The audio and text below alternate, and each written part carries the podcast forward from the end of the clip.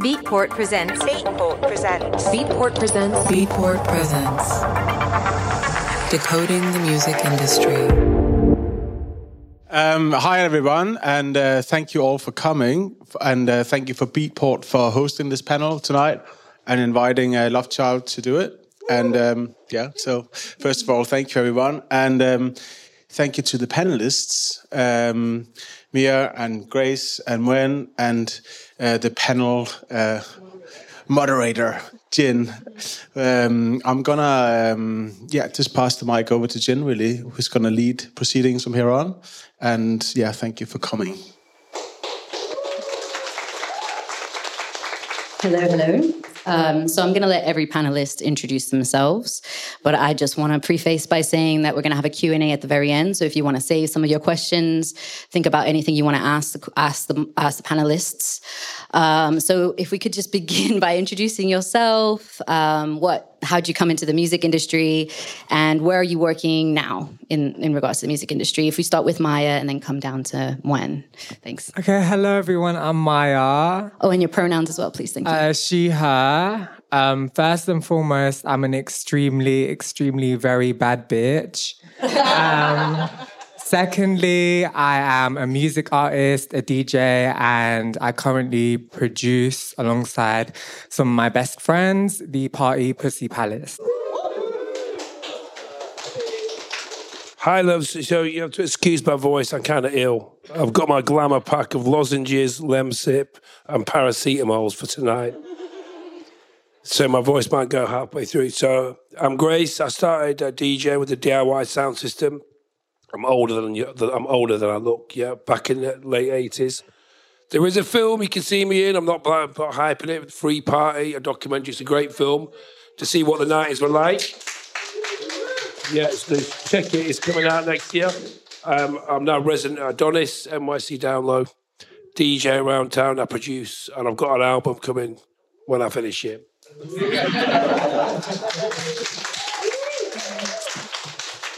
kind of incredible. Uh, my name is Mwen. Um, I'm a sound designer, I'm a DJ, I'm a producer, um, and an educator. Uh, I've been doing all these things for so many years, it's hard to remember how I started. But um, yeah, I DJ around London. I think at the moment I'm mostly interested in kind of sound design and what that means in different kinds of spaces, whether that's theatre, live performance. And then I'm always playing tunes and producing tunes and kind of putting them out in the world. Uh, yeah, that's me. Thank you, guys. Um, my name is Gin. I am a DJ and event producer. Um, I work primarily in LGBT community, creating safe spaces for us to party and get together and have conversations. I'm also a resident of Love Child. Um, Love Child is a party brand and community. Uh, we run parties inside and outside of Fabric, as well as talks like this one. And so we're really honored to be here today at, at Beatport. Um, so we're just going to start the panel off first. Oh yeah, yeah. Sorry, in a record label. You can find it on Bandcamp. Actually, Josh Cafe's got most of his most of his releases on there. Um, so we're going to start the panel off first, just lightly, by asking you what are your inspirations. I know you've been working in the music industry for quite some time.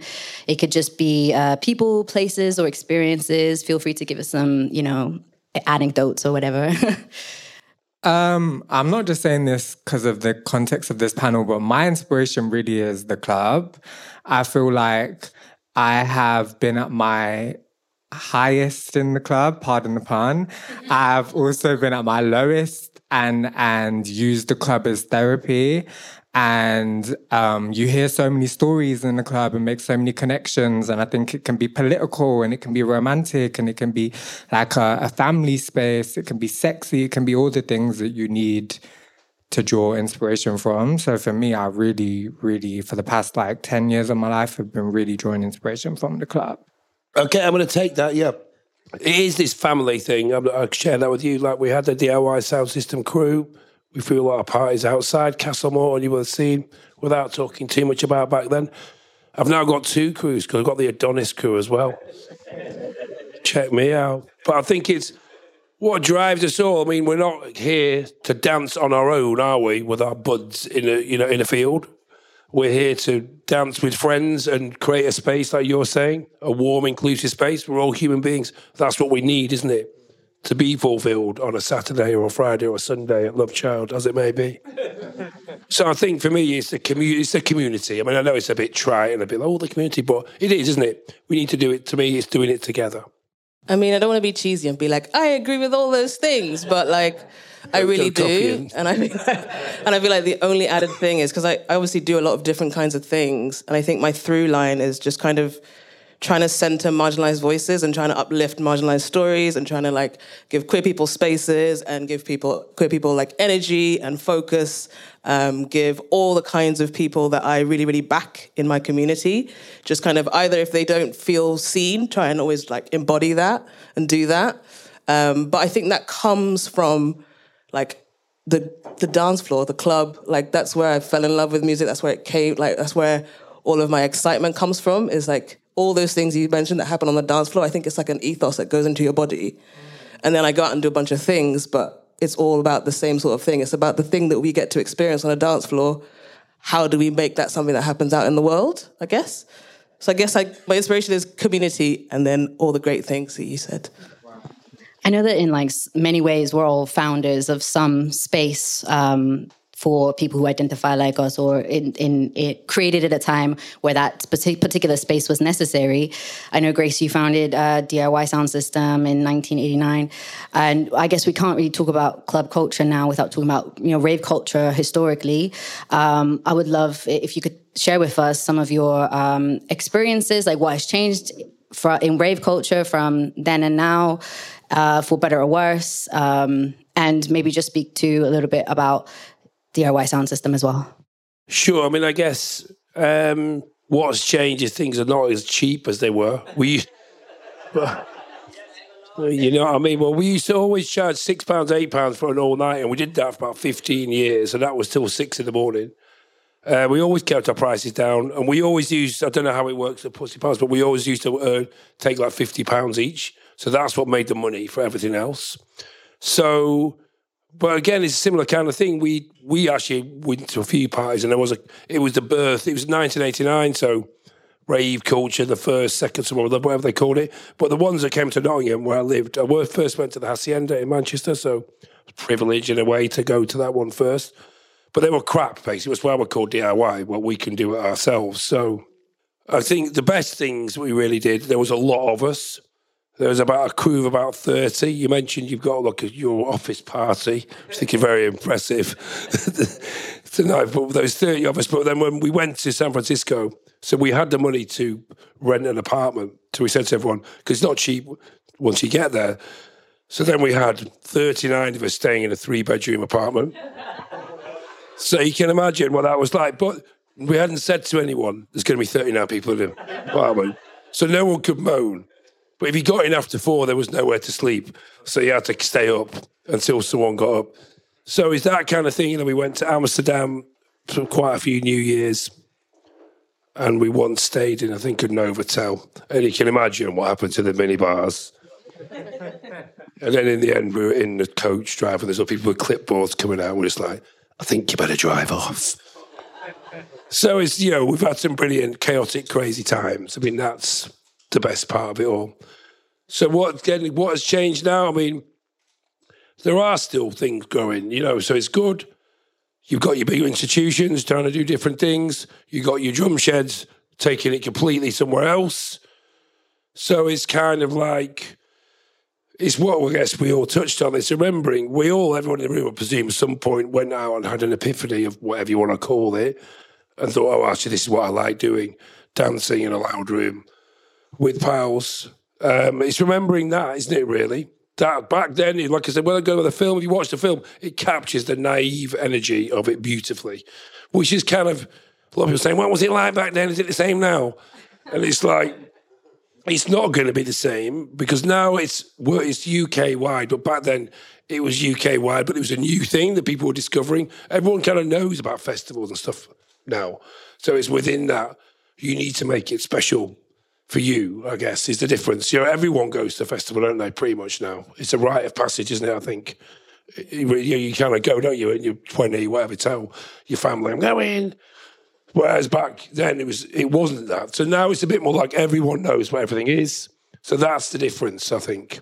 yeah, and then the impact of obviously social media having an impact on how um, accessible everything has become. Um, I'd actually, uh, it, it, draws in a lot with uh, Pussy Palace and how you've kind of drawn a lot of Gen Zs into uh, Pussy Palace. I would love to hear from you, Mya, a little bit about your work as a culture producer, um, how you got into Pussy Palace, and where you see Pussy Palace, as well as yourself as a culture producer, having the most impact. Um, in the music industry, as well as like club culture and just QT community.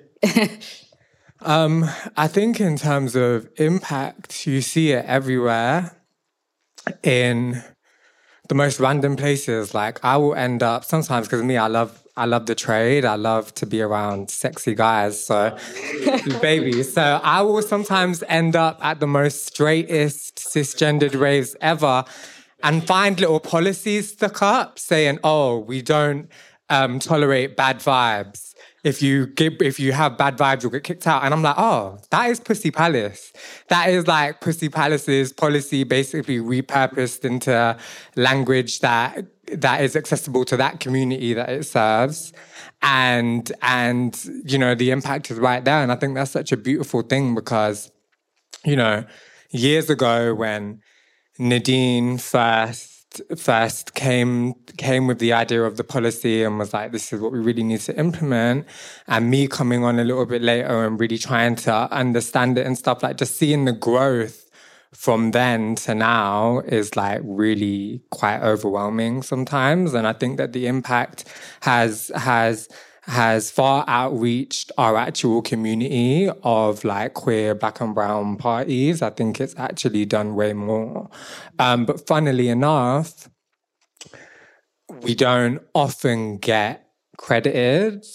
Not that I'm asking for it all the time, but I do think that that is something that club culture and rave culture is not absolved of. I think queer people, trans people, black people, brown people, they um they still often are not, yeah, credited for their work, for their sounds, for for the music that they've created, you know? So the impact is definitely there, but it still very much feels, I guess, if we're talking about Pussy Palace in the context of today versus the context of like, how long has it been out the house now? Like eight years? Versus versus like seven years ago when I first first joined, I would say, yeah, the impact's there, the growth is there, but it's still it's st- we're still fighting to get the recognition that we, not only as Palace, but the the talented DJs in our community, the talented producers in our community, the talented just minds in our community, um, we're still fighting to get that kind of recognition that we that we really deserve. And um, in terms of how I found myself in Palace, I was a bisexual man that stumbled upon it um, like in a desperate need to find community. And it really, really saved my life because it was the only, it was the first time in my life that I had been in a space and felt like, oh, I can be 100% myself here and not feel like that puts me at risk. You know, I can be brown, I can be femme, I can be a hoe. And all of these things are very much encouraged, you know what I mean? Like, and celebrated. So that when I when I when I found when I stumbled upon it, I volunteered as like a what we used to call badge bitches, which are the people that go around, they wear the little badges, and they basically just kick all the gross men out. Um, so baby, I was there. I was kicking them out, getting numbers at the same time. It was a key. Um, I'll see you around the back. You know, like man. um, so yeah, it was the perfect little little role for me, and then just I guess because because of the way that it saved me in itself, just the space that that that it was, um, I just became so passionate about it, and then managed to claw my way into the core team, you know, and it's kind of it's been history ever since. But yeah, I forgot what the initial question was, but big up Pussy Palace. No, that was that was really great. Um, I remember when Pussy Palace started. Me and Mwen also had started a night called Gold Snap, and we had BBZ as well. Yes. Um, big up to you. And um, I remember back then we created it because there was a need for spaces that was specifically for people who identified like us, QDB Park, and we also had an emphasis on creating a kind of policy, which is where you get bad bitches and your people there to, uh, I guess, in some ways, take care of the space within the club to make sure that we're adhering to care and consideration at all times. Um, how important do you feel is ha- well has the safer spaces policies been? In club culture and do you feel grace that that is like that safer spaces policies or like some kind of like door policy has had a positive impact on club club spaces specifically um, for you know lgbt communities Um, it's a tricky. It depends entirely where you go. I think, doesn't it? I think going back to the free parties we ran, they were self-governing and they were inclusive. They were predominantly white gatherings, to be honest, not exclusively so, but that was raving culture back then outside of London wasn't as diverse as it is now. So they were safe space before we call the safe space safe space now. I think the tricky thing is like you, you can we can all look at someone and a, a talented or you know a good door person can recognise a dickhead or a twat or excuse my language, but you know we can all tell, can't we? Someone at the bus stop is a bit of a weirdo. We all know. So rules don't always guarantee it. So it's a bit more like I think the rise of welfare. In fact, Gabe over there has pointed this out. Welfare, I think, is a good thing, isn't it? Because welfare are friendly. They can still tell you off for doing a line in the corner, but they're just going to tell you off. Where security are like, hmm. So I think the rise of welfare is the best thing because there they are welfaring about. They might occasionally come over and ask you something. Look, I'm fine. You know what I mean? But I think door policies only go so far people, you know what I mean? Really, it's more policing or the policing. Let's not use that word, but it's monitoring it in. So I think welfare is the, is the way forward. You need people who know what they're doing around because anyone can sneak in in a group of people. People put their mind to it, they can get in anywhere. So I think policy is good, but it's making yeah, it's just keeping an eye on people. Yeah, and I think um, to your point, there's been so much. I think what we're seeing is growth. You know, like f- five years ago, it was super cool and and like the best thing you could do to to have a safe space policy. Now, for example, at Pussy Palace, we don't use the word safe space. We don't even like safer. We prefer intentional because it's like, bro, you can never guarantee safety. So I think that what we're seeing is just as we have throughout time the development of like club culture and it catering to the needs of of the marginalized people that that these spaces represent. You know that always is on the labor of, of trans people queer people black people brown people usually. So yeah i feel like to gracie's point for example like you know there were safer space policies happening before they were called safer space policies. And then suddenly you know and then like places places like pussy palace and other places around the world just for, formatted it into something that you can put on Instagram and kind of spread it around. And then, you know, as the world is kind of calling all their spaces safe, safe space parties now, it's like uh, other people are now saying, actually, safe space, safe, that language that we might have initially stood by doesn't even make sense anymore, you know? So I think it's all about like embracing the growth and also embracing the fact that we might people might not always get it right the first time. And i think we're seeing that as well with the rise of like safer space policies and stuff like that w- across clubland widely. There's a lot of parties especially straight ones and cis ones that are having policies but not doing the work to actually protect the communities that they claim that they're protecting. You know, we at Pussy Palace, for example, we don't just have a policy, post it online and call it a day.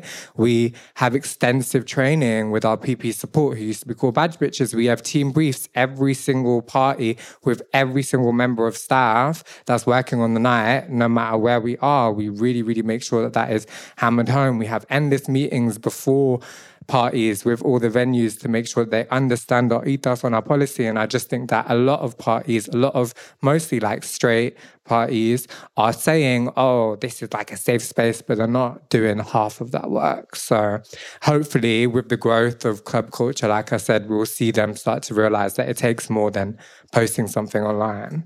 No, absolutely. And um, uh, we're actually going to come back to a question later on about what are some of your favorite or most impactful venues or venues that you like to work with the most, because I also really want to shout them out, but also talk about what makes them safe, what makes them inclusive, what makes them secure. But I actually just want to jump quickly to Mwen um, to ask about your work in sound design and specifically um, as an educator, creating um, opportunities for marginalized communities to learn about sound design. Um, I was wondering if you could tell me a little bit about what sound design means to you in clubs and how you relate um, yourself as an educator to sound design um, in regards to the landscape of trans liberation, visibility, and identity. I mean, I might lose the thread. I can through. repeat anything. I kind um, of but I feel a little bit like just to kind of like acknowledge all the things that you've been saying. Something that I feel quite deeply is like part of the reason why we don't see sort of like more cis and straight venues doing this is because there's no sense of lived experience.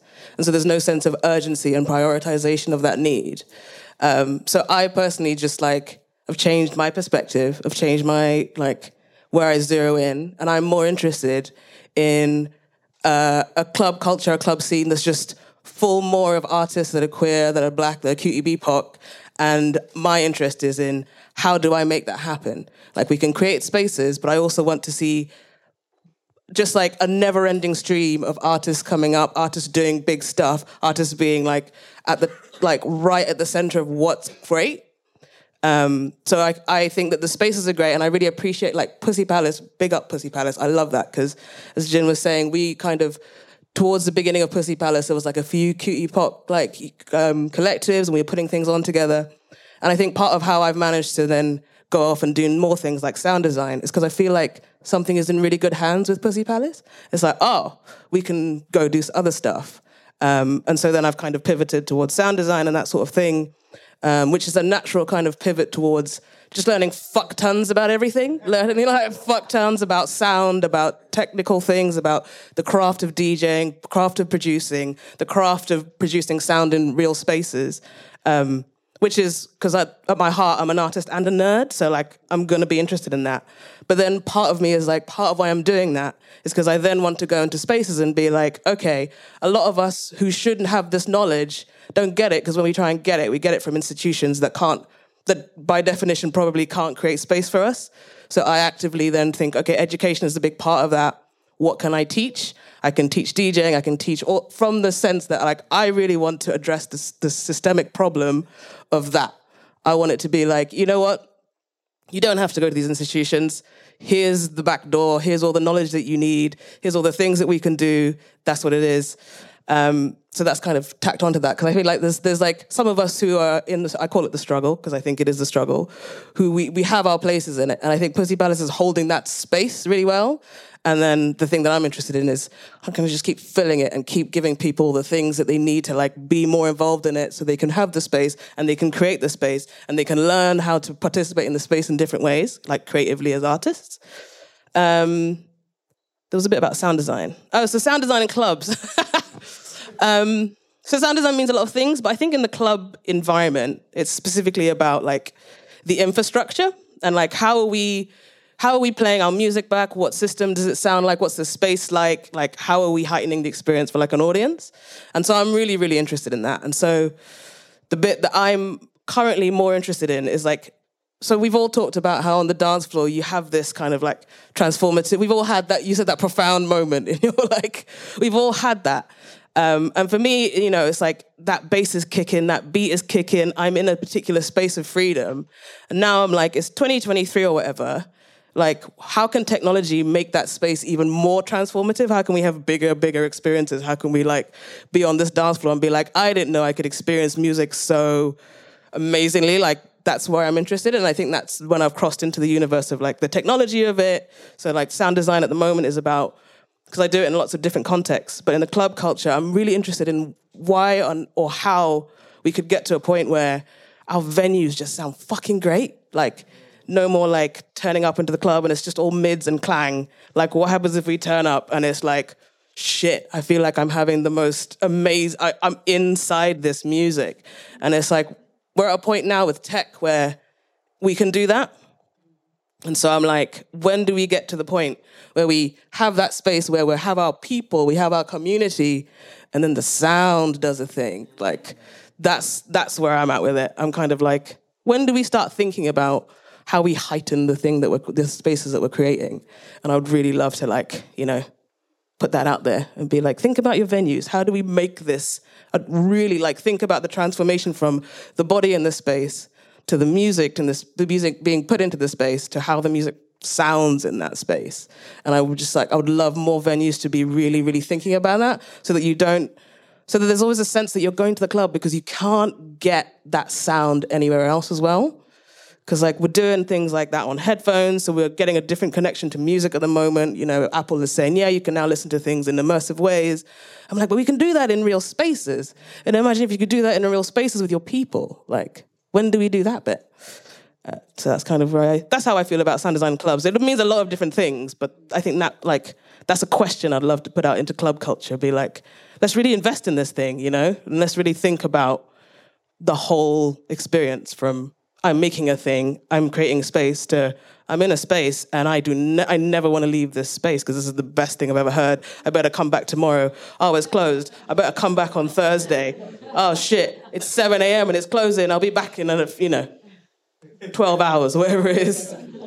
Yeah, and I um I think further to that, I think there's something transformative um for us to be in a space like that, surrounded by our community or listening to music played by our community and then just being feeling safe uh, to be able to express freely express yourself within that. Um, so 100% i would actually like to talk a little bit about you know some venues within london and within the uk that you feel are safe, secure, accessible. I know there's a lot of different things that we look out for when we choose different venues for queer parties. Um, but why are we choosing the venues that we choose? Um, I know we mentioned sound. I know we mentioned like how we uh, communicate with the venue and security and how how they have our backs inside the spaces as well, especially when we're trying to uh, prioritize um, our experiences um, and our policies or our intentional spaces. Um, could we talk a little bit about our favorite venues, some of our best experiences, um, why are we choosing the venues that we choose, and maybe a little bit about the best sounds that you've had so far? Um, so, right, I'm going to be croaky now. I'll put a lozenge in my mouth in a minute. Okay. um, obviously, without saying obviously, but we've got the spaces we below Superstore, the Glory, Vogue Fabrics. I think was particularly good because it was raw, and you could start your night at Vogue Fabrics. It was tiny, but I guess we know those. And the cause was brilliant for me because it was. What I liked about the cause, you could go to the toilet, you come out and go to any room, so it's really easy to get around. And the new cause, it's like we've got to decide, isn't it? There's a few of you. We're going to go upstairs, downstairs you know, before it was easy, it was just like it's there, there, or there. And I'm just talking general senses. I mean, people getting in and policies, and you know, now we've all got to get our ID out. Kind of annoying, isn't it? And if you're an artist, you might you don't have to get your ID out. And then, but now we do the photo. They always let you take a photo now, don't they? If you take the photo, they kind of let you in. So there's this kind of thing. I think the annoying thing now is Night Tales do it. Anywhere that kids go, do it and this is kind of like slightly off the point, but Luke Una, who's a pal, he's at the average age of his crowd is 48 or 45, and they were making everyone show ID because they make the 20 year olds show ID. No one had ID that night. So I think I don't like that trend. I understand it's come from the council. It's not happened around the UK. So if you live elsewhere in the UK and it starts happening, go and protest outside. You know what I mean? Because I don't know why they're doing that really. Um, I was going to mention, no, because in case you don't know, Kimmy and Jacob work at Fabric, and that's kind of why we're here. Fabric is improving. And the reason, example, going, I was at uh, Phonica Records 20 years, and the kids came up to me and said, I'm so pleased that you can be proud in here. No, he was a straight lad, maybe a bit queer, but it was nice that someone came up and said that to me. And it wasn't a. The funny thing was, I said, I'm just going to room three. He goes, Oh, I'm spoken for, babes. but, you know, it was nice. The bigger clubs, whether it's the younger, younger generation, are starting to become more diverse and more accepting. You know, they're going to come up to say, just want to say a nice thing to you. So I think that's a good development, which I know is not quite the question you asked, but I think it's important that we can go to, we don't only have to go to five clubs in London. I'm happy to go to any club. I DJ at any place. I don't mind. Obviously, if it's a decent place and it's not a rubbish place and got a bad reputation for being nasty to people, but I'm happy to go to anywhere. And I don't think we should be stuck in only queer spaces. Um, sorry, want to say, well, just regarding the best space, although it is a new big trendy one, that here, the one underneath, when that is a good one, that's a good spot. So I think we're lucky in that the, the, the, the press love a negative story. Yes, we have lost a lot of queer spaces, but we've actually gained a few as well. Or we've gained ones that queer parties can be at. So it isn't all bad. I agree with you, definitely in the context of us obviously losing a lot of queer spaces, which have been sad, but I think that we've definitely gained a lot in the past in the past few years. Um, for me, I love Colour Factory. I'm gonna big up Colour Factory every time. I think that they have done an amazing job at creating a space that absolutely welcomes and celebrates queerness and and and minorities, but also hasn't isolated itself from the straights, you know? So I think that they've done a great job of that because as as I've said many times, a doll that likes to be around straight men, um, it's like a vibe for me, you know? So yeah, catch me down New Year's, that's where I'll be. Um, so yeah, I love Colour Factory. I had a great our first experience working with Fabric was just a month ago, and I said it a million times. The team there was so great and so supportive, and um, obviously being such an iconic venue that has gone through its ups and downs and its high times and its low times, it's just really, really encouraging to see to see a group of, to see a team of people that really want to get it right and are committed to getting it right. So big up Fabric. And yeah, in terms of sound, there's a really great place called Ores in Waterloo that my colleague Ryan did an event for Pussy Palace in for Carnival. And they've got like 16 speakers or some shit all going across the walls and it's crazy and amazing. So yeah, check them out. Sound designer. well, you, you also DJ as well. I do DJ, yeah. Um, I feel like so because I'm such a, a sound designing nerd. The thing that I prioritize when I'm because if I was to think about systems all the time, I would be annoyed and sad. Um, but what I my, my like the center of me is about that space where you feel that thing, where you feel like you're with your people. So in that space is what I prioritize, and that's the places that I go to. So there's no venue specifically. To me, it's about like the nights. It's the pussy palaces of it, you know. It's the babes when it was there of it all. It's the it's the it's the it's the artist that I'm like, okay, you're playing here. I will go there and I will love it because of the art that you're giving me. Um, I wish because Ores has come on my radio a few times. Um, because that's kind of essentially like a club venue where you can have immersive sound. That's what you can get. And I feel like I wish there was more of that essentially, because like we have a lot of small spaces and things like small spaces really, really take immersive sound well because you can really control that. And I kind of wish that all these kind of spaces that we find ourselves in, if they would just invest in that, I would love that. Um, but here, I, I went to here and I was like, you know what? this is a, quite a hard venue to get right, and this sounds great wherever I go. Even if it's like I'm at the bar and I can say the thing to the person on the other side of the bar, because of the things that you can control. Um, I think I just like the place where the vibe is, and that will be what the night is. That will be what the ethos of the night is. That will be the people that come and the energy that they bring to the place. Um, but yeah, if you hadn't noticed, my my little thing is like, hey, can we just like make more more great venues with immersive sound systems. Let's put 16.4 systems into every venue and just leave it at that. Because I also think that that will give artists real enthusiasm to make different kinds of music. And then we're also looking at what kind of club music are we listening to now? And I would just love, I'd love to just push that boat out and be like, let's just do this thing. Fabric. um, yeah, I mean, as someone who's been working in the club culture, promote as a like in different areas of of of nights, so to speak, from like cloakroom to behind the bar to duty manager to like the promoter, the DJ, the door person. Like you know, I've I've done so many different parts of organizing different nights, even you know safer spaces policies with uh, with with Pussy Palace. Um, I feel like I've always had a dream to have like an LG, like a que- queer queer community uh, space specifically for us, like a queer club.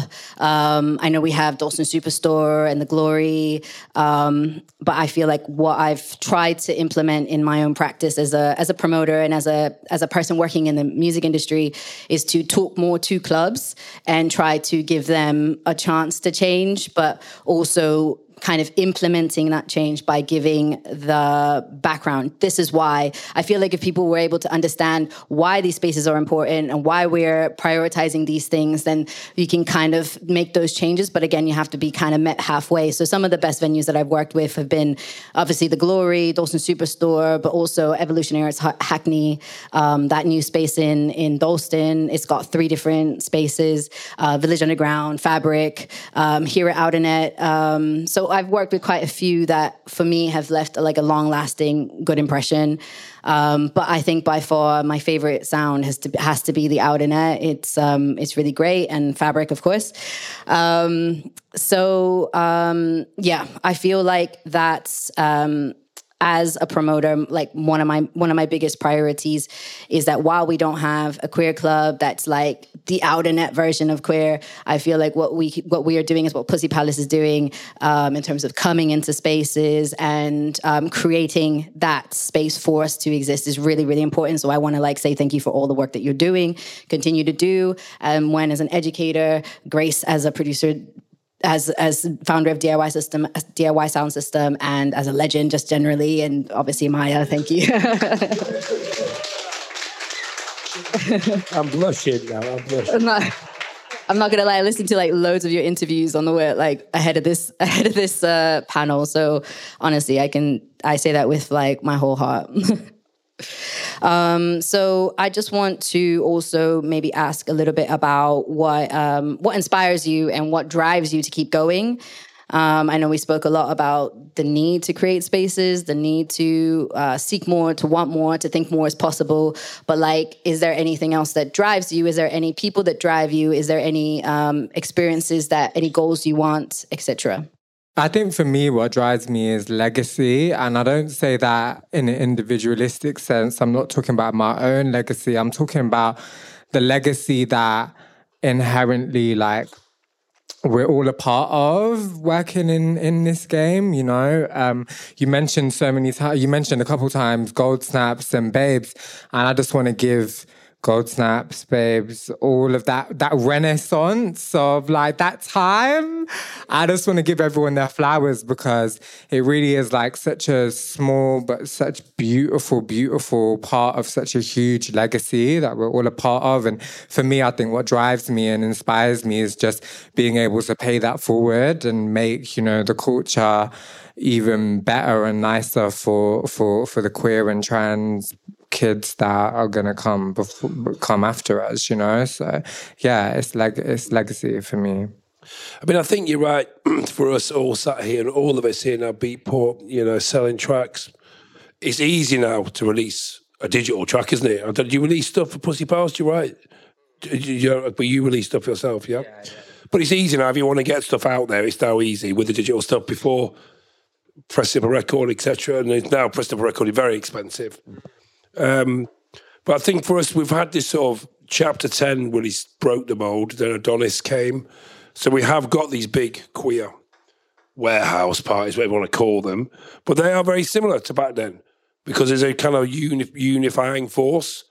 Whereas the whole point of rave culture was people, football, scallies, and everyone, posh, whatever, lots of things all came together doing ecstasy, hugging each other, la di da. I mean, it's a cliche, but it's actually true. So now we've had, the queer version of that. And when did chapter 10 start? Probably seven years ago. So, you know, we're, in the throes of that, which I think is what you're getting at. So we need to keep it going and make it into a thing that doesn't go away.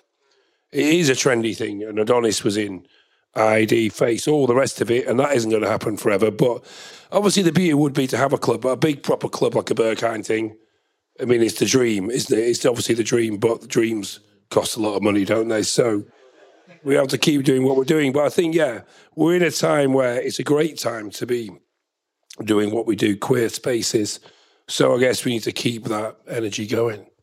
I really love what you said about legacy because I think about that in that broad sense, and I feel like okay, when the thing that you can do is you're really good at learning shit, and you're really good at teaching shit, and you're really good at learning more and more complex shit, and you're really good at like moving in spaces that are uncomfortable for a lot of people that look like you and are like you. So then I just kind of I feel like my spot is to just keep moving in those spaces, and then in those spaces where people like me don't exist, when my siblings turn up I could shepherd them into the thing that they want to do. So they're like, okay, I've found myself in this comfortable space. I'll be like, I know you. Don't worry, I got you. And the, for me, the legacy is that like when that you know that queer or trans person comes into let's say Pussy Palace, whatever the event is, or wherever the space is, and they go, shit, I want to do that. That there's there's a way for them to get there without being lost in the fray. Because I think it like because I I teach, for example, in like higher education institution and like teach like production and like creative music, like electronic music production, all that kind of stuff. And in those rooms, I can see how my people would get lost. Um, and I just, by my people, I mean the marginalized people who can't function as well in those spaces because they are always a minority. And I want to be in those spaces to be like, don't worry, I got you. This is the back door. Off you go. And to me, that's part of being in a legacy because it's like, I want to shepherd all those people back into I don't know what we'd call it, but I guess the flow. Um, so my the thing that drives me is keep learning, keep getting more things, keep getting bigger spaces, keep knowing more because you have to share that. So it's about how much can I take in because all that is got to. I want that to all go back to the communities that I belong to and serve, and just be that kind of representation. So I think it's just that, and also I I just love tech. So it's not hard to be really like engaged in it. I'm just like, that's some really exciting shit. I can't believe we can do that now. And then I'm always interested. But yeah, I think I've reluctantly understood from like sort of starting nights and then being an artist and then like doing all these, like finding myself always as like the only person in that environment, being like, I get how I've ended up here, but this is quite a hard way to get here. So I have to be an educator. I have to share that knowledge. There's nothing I can do about that. I think as long as I'm part of the community, I can't really escape that. And so I guess those those two things like feed feed each other. It's like I really believe in the spaces. I really believe in the music. I really believe in the club culture. I really believe in the feelings. And I also want everybody who wants to be more in those in a creative way, in a technical way, to be able to learn that in a way where they don't feel like they don't just get lost. Because it's really easy to get lost in all of these different spaces where you're supposed to get knowledge from and that sort of thing. And so I just get to do, so that's why I do a lot of different things because I think it's a responsibility to do a lot of different things if I can, to learn a lot of different things if I can, because I have to teach all those different things because that's just the legacy that I think is important to like be, have an eye on. Is that like we need to, you know, if somebody wants to learn to DJ, I will teach you to DJ and I will do it, you know, in whatever environment you need, if it's one to one, or I'll you know I'll be on this course if you have a different, you know what I mean? Like it's to me, it's that same thing. It's like we're all part of this wave, and the bit that I'm trying to do is how much can I, what what do I really really have, and how big can I make the thing that I can offer, and then give that to people over and over and over and over again, essentially. Thank you very much. Um, I think that that was our last question. And I think we're going to open it up to the audience for some Q and A's. And I've got some backup questions in case y'all don't have any questions. Um, so, does anyone have any questions for any of our beautiful panelists? Yes. Um, hello, this is not a question. I just wanted to add something to the conversation around clubs that create queer spaces. Um, I feel like I just wanted to shout out to Safe Only, who are doing queer welfare in uh, yes, loads of nights. Um, and also the work they do at Fold. Uh, I think Fold is a club who a club which has incredible sound system for the tech. Didn't part. get a mention actually. Oversight. I think Yeah. neither is a. I think I think not only the the sound system, but also with Unfold, what they've created for the queer community, the techno queer community, is amazing. So I just wanted to shout out to those two. Yeah, there's a few unfolders in. I think. Yeah, the tall one on the right. Yeah. Does Safe Only work with y'all? Um, yeah, we've been at a couple venues that the the venues have been trained by Safe Only. We've done a couple events as well where we haven't even needed PP support because Safe Only has been in the building. If I remember, all these events honestly merge into one. Um, but yeah, we've definitely worked with Safe Only in some capacity. but I'm very, very, very well acquainted with the work and big up them. They're they're really amazing. It talks to that um, point about welfare that we had at the beginning. Well, it does. Yeah, exactly. I mean, I think they should be going everywhere, really. Well, any well, any big place is trying to put a queer event on. Um, does anyone have any other questions?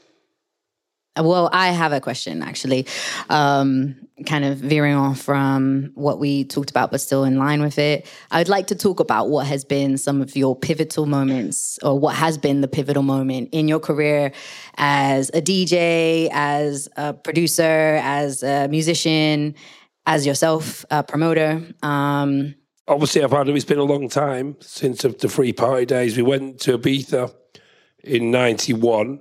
So not quite the Halcyon, which was 89, but we, we played all the clubs. Amnesia, Space Terrace was popping.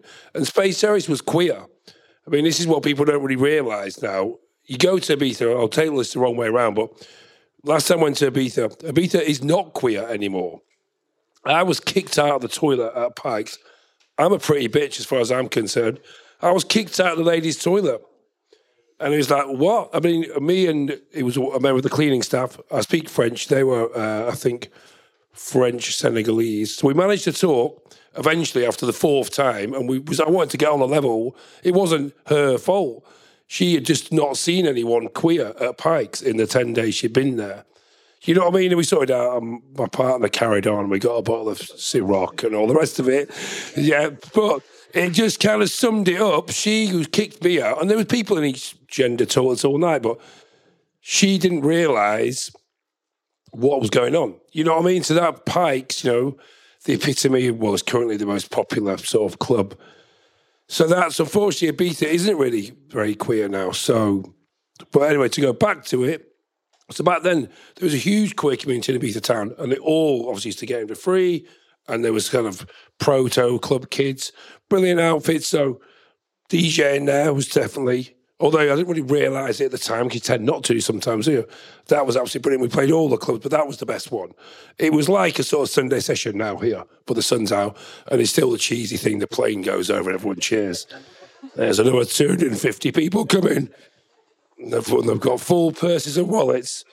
So there's that, and then I guess the NYC Downlow, me and yeah, that's the one. And We can't forget that. And me, and me and my friend Pete, we were Digs and Woosh back then. We played it from the start. We missed one. I mean, it's, we were there literally when it was just kind of hanging off the rafters, you know, just put flung up thing. You know, he's brilliant. He's absolutely, you cannot, he's the best club in the world, albeit for only four days. It still is. Even now, it's so successful that people queue up ridiculously from like 9 p.m. And I get, I'm sure you, we will get this. Two weeks before Glastonbury, I have to put it in my diary. I just get about 50 people going, Babe, can you get me to about nine? Babe, can you get me to about nine? And you just get I know them. So, but you know, the Downlow and respect to Stephen Gideon and everyone and Sizzle, that grew. I mean, basically, I mean, I've been going to Glastonbury since 1987. Again, we're not going on about stuff, but East London goes to Glastonbury. I mean, that's what the Downlow is. I mean, it is. I mean, it's, pretty, it's beautiful. So I guess they're my two pivotals. Thank you so much. Can I just say something about that as well? Me, who's like always like shitting on sound, it seems like. But when I was in L- NYC Downlow, and I was that was one of the moments that I went to. I went to Glasgow. I went in there, and I was like, "This sounds fucking amazing." I think it was a combination of the bodies and everything. But I think that was one space where I was like, "This is all of the things." It really was. Yeah, it does all come it was together, all of the yeah. things in that space. Forgot the question, so Uh, it was one. Of, what is uh, one of your pivotal, or what is the pivotal moment in your career? do you know what? There's so many, but it's hard to know. But I feel like the the personal wins that I have because I feel like I'm always evolving and like things that I think I'll never achieve just to kind of happen. And whenever they happen, they don't seem that deep. And I think that's the thing that happens, right? Yeah. When you're like, wow, I can't wait for that thing to happen. Then when it actually happens, you're like, oh, I- I guess that's happening. Um, so what you would expect for me to say is not really how I feel about it. I think the seminal moments for me will be things like the like seeing the day when I decided, you know what, I'm going to do this thing, and then one day being like, I'm doing that thing. um, so even thinking about like a journey to here, this is all predicated on like, you know, I'm going to say hundred years ago. I was because I started off as a musician and like a session musician, and there was always somebody like producing music for me. And then I was like collaborating with some friends, and one of my friends was like the main like producer of the band. Um, and I, this is when we, I lived in Leeds at the time, and so I then moved to London, and I was like, you know what, let's just like keep collaborating like across the city. And it was get, it was quite hard to like get him to like send me files or take me seriously. And then one day he was like, you know, just stop waiting around to get spoon fed, which was it was devastating. But I was like, fuck you, man. And now I look at where I am and I'm like, thanks, dude. Like, that's a really seminal moment because I think my entire journey with everything that I do is basically predicated on the moment that somebody like treated me like shit. And I was like, no, I'm going to do something else. And that's like, so everything else that's happened is basically traced back to, I'd say, that moment. and that's my seminal moment. It was like, you know, moved to London, Fair got play. shafted by my mate. Yeah, and I sorry to get put. The fuck you is a very strong energy, isn't it? I've been feeding off of it ever since. Yeah, um, for me, I think yeah, same as what Mwen said. There's so many. Um, I often talk with this about Nadine. Like I get quite overwhelmed by the amazing moments that happen. Like. I, it's a weird feeling of like underwhelmed and overwhelmed because in the moment you don't deep how amazing everything is, and then like in hindsight you'll be at the end of the night and be like, oh my god, like at this one Pussy Palace event, I saw like a dance off over there. I saw Voguers doing this over there. It felt like a film, you know. So I think like in in this kind of setting that I'm working in, like life is really like a movie sometimes. You know, it can be crazy, but in terms of so that's never lost on me. But then in terms of the personal, pivotal moments or great moments, I guess one of my most recent was I released my debut. It wasn't even really a single. It was just like an interlude, self-produced. Um, I'm a, I'm a singer and an artist as well. We didn't get to talk about it too much here today, but yeah, that's what I mainly do. And um, it was my first release as Mya, so since my transition. And like I woke up a week later and there was this BBC News article, and it was like, oh. London artist breaks record for being the first trans woman ever to be on the BBC Asian Network playlist or whatever. And that was crazy, bittersweet because you never, first of all, I always take those things with a pinch of salt because, like, who do you know who's trans and not? You know, there could have been loads of trans people who were on this playlist before who didn't have the support systems to come out. So I always take it with a pinch of salt. But just that language, seeing that on like a BBC News website, initially it was kind of lost to me. I was like, okay, whatever. But then my little cousin, who's like 12, seen me one day and she was like, oh my God, my friends at school were talking about you. I was like, oh, what are they saying? She's like, oh, they were saying you were on the BBC. And I was like, that's mad. Like if I at 12 years old, as a young Punjabi, you know, trans babe, saw that, um, that probably would have made made life a little bit easier for me and steered me in the in the right direction a bit sooner. So when when my cousin told me that, that was a real real moment for me, and I'm I'm thankful to you know, yeah. Big up Mya. It's such a beautiful track too. I love it. Thank you. I think um, definitely for me, I've had lots of ups and downs working in the music industry and working in in, in nightlife. Um, and there's been a lot of times where I'm just like, what am I doing? Like completely lost. Um, but one of my favorite moments was actually when around the time when we started Gold Snap and Pussy Palace and BBZ, and there was like this like golden two year period where everything just felt fucking great, and every, everyone was just like on it. Everything was eh, eh, yeah. I had so many laughs, had the best dances, took the most uh, time off work. Um, um, but I think that sometimes I, I, like I get to this point now. It's been now seven, seven, eight years since then, and I'm I'm still like, what am I doing? And I'm consistently questioning everything around me. How what could I do better? What could I change? Um, but if I were to look back and t- like talk to myself from seven years ago or even ten years ago, I wouldn't have imagined myself in this space where I'm now. Um, so I would like to ask y'all what if you could talk to your younger self, what piece of advice would you give? Or what piece of advice would you give to a younger individual that's not yourself, that's just starting up in the in the industry now? Um, if I could talk to my younger self, I'd say, You're a girl, bitch. grow your hair out, grow them titties out, find some hormones, and just start. Um, but if but if I was just talking to a younger queer trans person, yeah, I would say um, I don't know what I would say. You bitches go a lot easier than I did. Like, what can I tell you? Just go for for the joy, but just be brave and, and always choose your own joy. Like, definitely choose your own joy over everything else. That's what I would say. That's what it comes down to ultimately. I think I'd say, hold on, baby, it's going to be a wild ride.